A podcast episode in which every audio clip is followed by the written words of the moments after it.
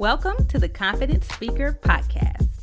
I'm your host, Kelly D. Parker, speaker, consultant, and self proclaimed introvert who stumbled upon the cheat code to captivate audiences and command any room. Each week on this show, I'll share tips and tools to inspire you to communicate with power, charisma, and awaken your most confident self. Let's get started. Today's episode is brought to you by my Fierce and Fearless Speaking Academy. This is my high level coaching intensive that teaches entrepreneurs and professionals how to conquer their fear of public speaking. You will learn how to present with confidence, captivate audiences, and command any room. If you're ready to learn the nuts and bolts of delivering an unforgettable keynote, workshop, or even virtual talk, contact me today at info at kellydparker.com. Hey there, welcome to another episode of the Confident Speaker Podcast. This is episode 26, and I hope that you are doing amazing today. Thank you for spending some time with me today. So, let me set the scene for you. Imagine you are preparing for a talk, a speech, a presentation, whatever you want to call it and you've got some information that you want to share. You've got some of your expertise, some things that you know really well that you want to get across. But the question of the hour is how do I start? As in, you know, kind of some of the meat that you want to get into, but how should you come out of the gate? What should be those first few sentences or thoughts that you're actually saying? What where in the world are you going to start?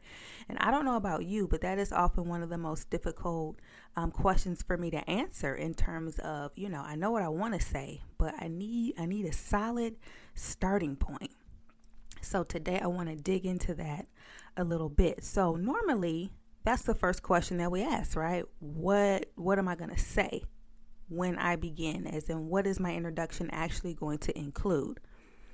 But I actually think that's not the right question to ask. I think before you can begin to figure out exactly what you're going to say in terms of an introduction or an opening, you need to ask this question first How do I want my audience to feel? How do I want my audience to feel? And so that's the question that I want to answer and some of the content that I want to dig in today to answer what are the feelings that you want to evoke from your audience from your opening or your introduction? What are those feelings that your audience is going to feel that creates a really strong opening or introduction? So let's get into it. Number one, a good introduction makes your audience feel curious. So before we actually, you know, think about the words that we're going to say, like what what actually am I going to say? Think about how can you make your audience feel curious? So by curious we mean just piquing interest, right? So how do we do that? Some ways that we can create curiosity is by saying something that's super thought provoking or something that helps people think about an existing idea in a new way. Think about times where you've heard somebody challenge conventional wisdom. Maybe they've said something that goes against everything and anything that you've ever heard. So think about if I started talking and I said, um, you know, I believe setting goals is a waste of time or something like that. Or if I said, I decided that I'm going to stop working hard, I don't do that anymore, or something like that. So it kind of goes against what you think everybody would think. So it kind of piques your interest like, well, what, what is he or she talking about? Where is this going? And you could use something like that to then lead into what your idea is. So maybe your idea is I don't believe in working hard, I believe in working smart, right? Or I don't set goals, I set um, intentions, or you know, you kind of get the picture, but you're able to pique curiosity and lead people to be like, wait a minute, I want to hear more about this because it seems to be something I've never heard before, or it's being presented in a way that I've never heard before. The other thing that you want to keep in mind is how can you show that you know something that your audience needs to know that they don't know right now? How can you show that you know something that your audience needs to know that they don't know right now?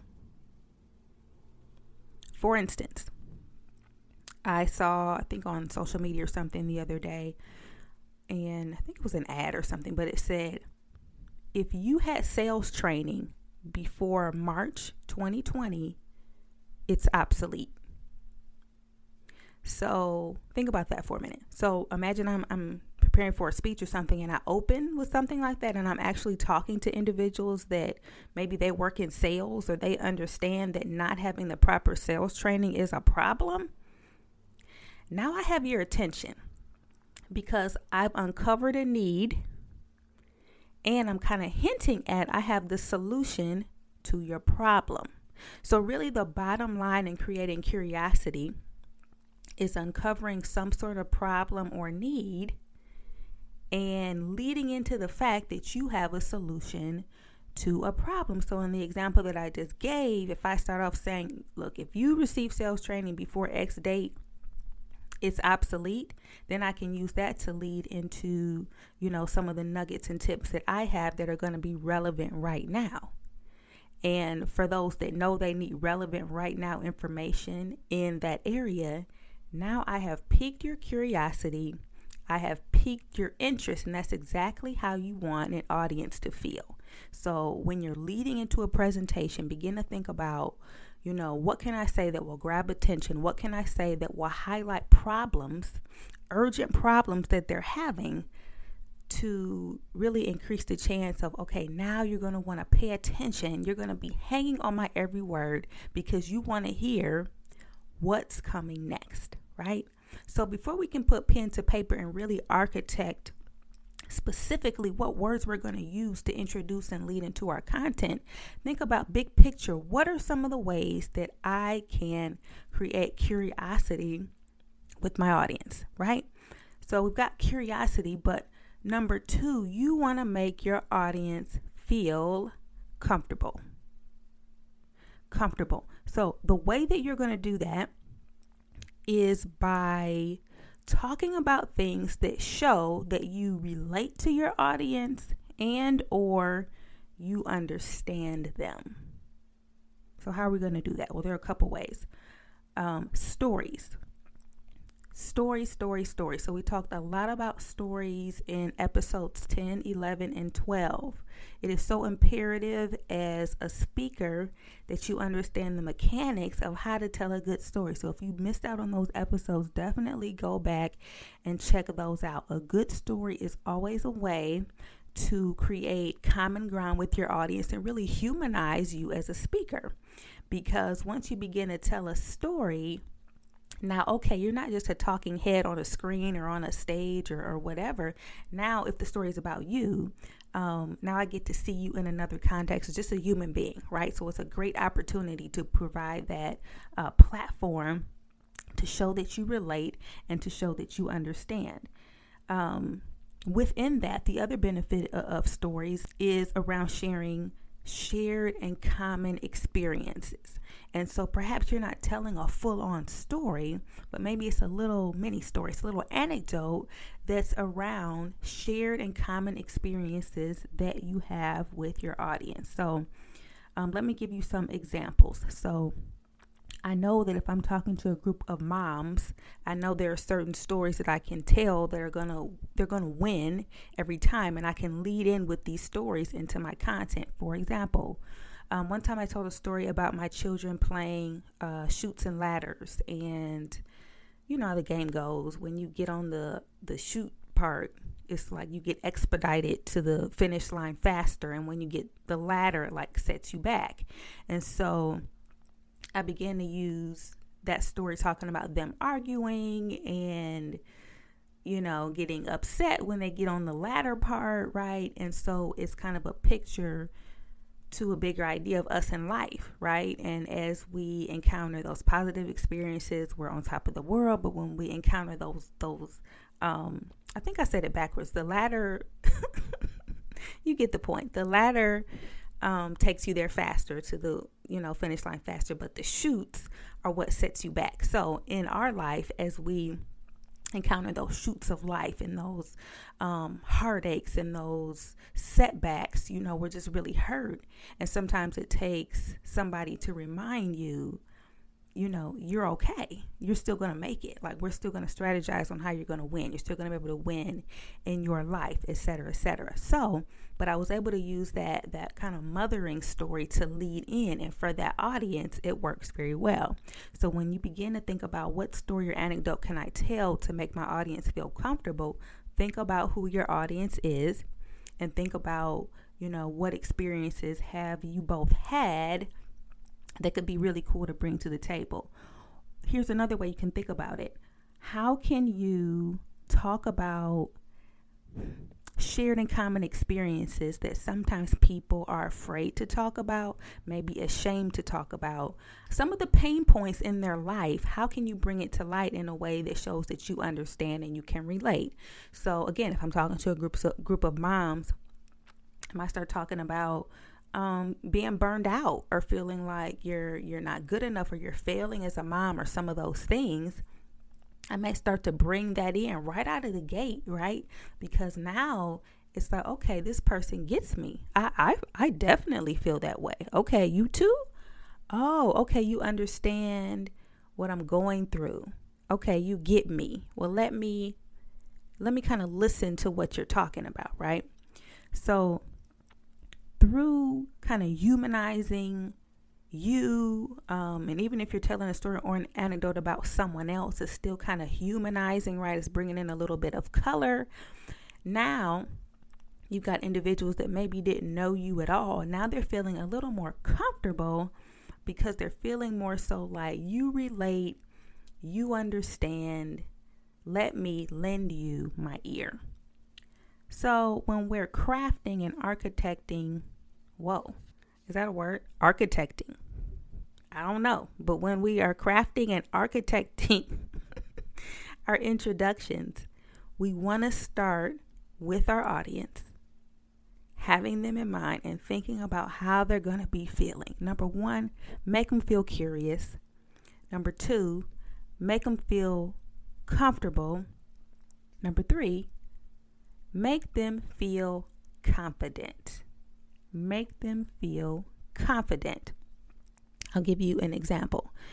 Uh, when I met my husband years ago, let's see, at this time it would be, I don't know, 16, 17 years ago. One of the first things that I noticed about him was I felt like he was a really good driver. Like he doesn't drive too slow. He doesn't drive too fast. Like he, he he's just a really good driver, I think, in my opinion. Not only that, he's really good with directions. So he always knows where we're going, how to get there. He always knows. Whereas me, honey, I'm lucky to get to the grocery store and back. Like I am always turned around in my directions. And so I just love the fact like really anywhere we wanted to go, he he always knew knew where to go and I just felt super safe in the car with him. However, what I realized is when there are places that he doesn't know how to go, his way to learn it, like going forward so that he can know for the next time, is he will not receive directions. He does not want anybody to tell him where to go. Even if we don't know where we're going, he insists on trying to figure it out and kind of ad lib on the way so that he can know for the next time. And I, I hate that. I hate that because during those times, I'm like, either we're going to be running late. It's just not a good feeling to have somebody in the driver's seat and you don't feel confident that they know where they're going. Now, let's take that and apply that to creating a really strong introduction. In order to make your audience feel confident that you, as the driver, right? Because anytime you're speaking, you're driving and you are transporting your audience somewhere, right? Your audience wants to feel confident that you know where you're going. They want to feel confident that you are clear on the direction that you are taking them. So, how do you make them feel confident? You show them the map, right? any strong introduction shows some kind of lay of the land of where we are getting ready to go. Right? And it doesn't have to be in a whole lot of detail, but it's some sort of showing of this is where we're going. And what this does is it begins to set your audience at ease and make them feel confident that, hey, not only did you reveal this this problem or this pain point I'm having, um, not only did you present this thought provoking, kind of unconventional, interesting thought to me, but now I'm feeling really confident that you can get me to a place of greater understanding of solution to my problem, that you can actually deliver on all of the things that you've introduced to me. And we do that through the map. So what does that look like?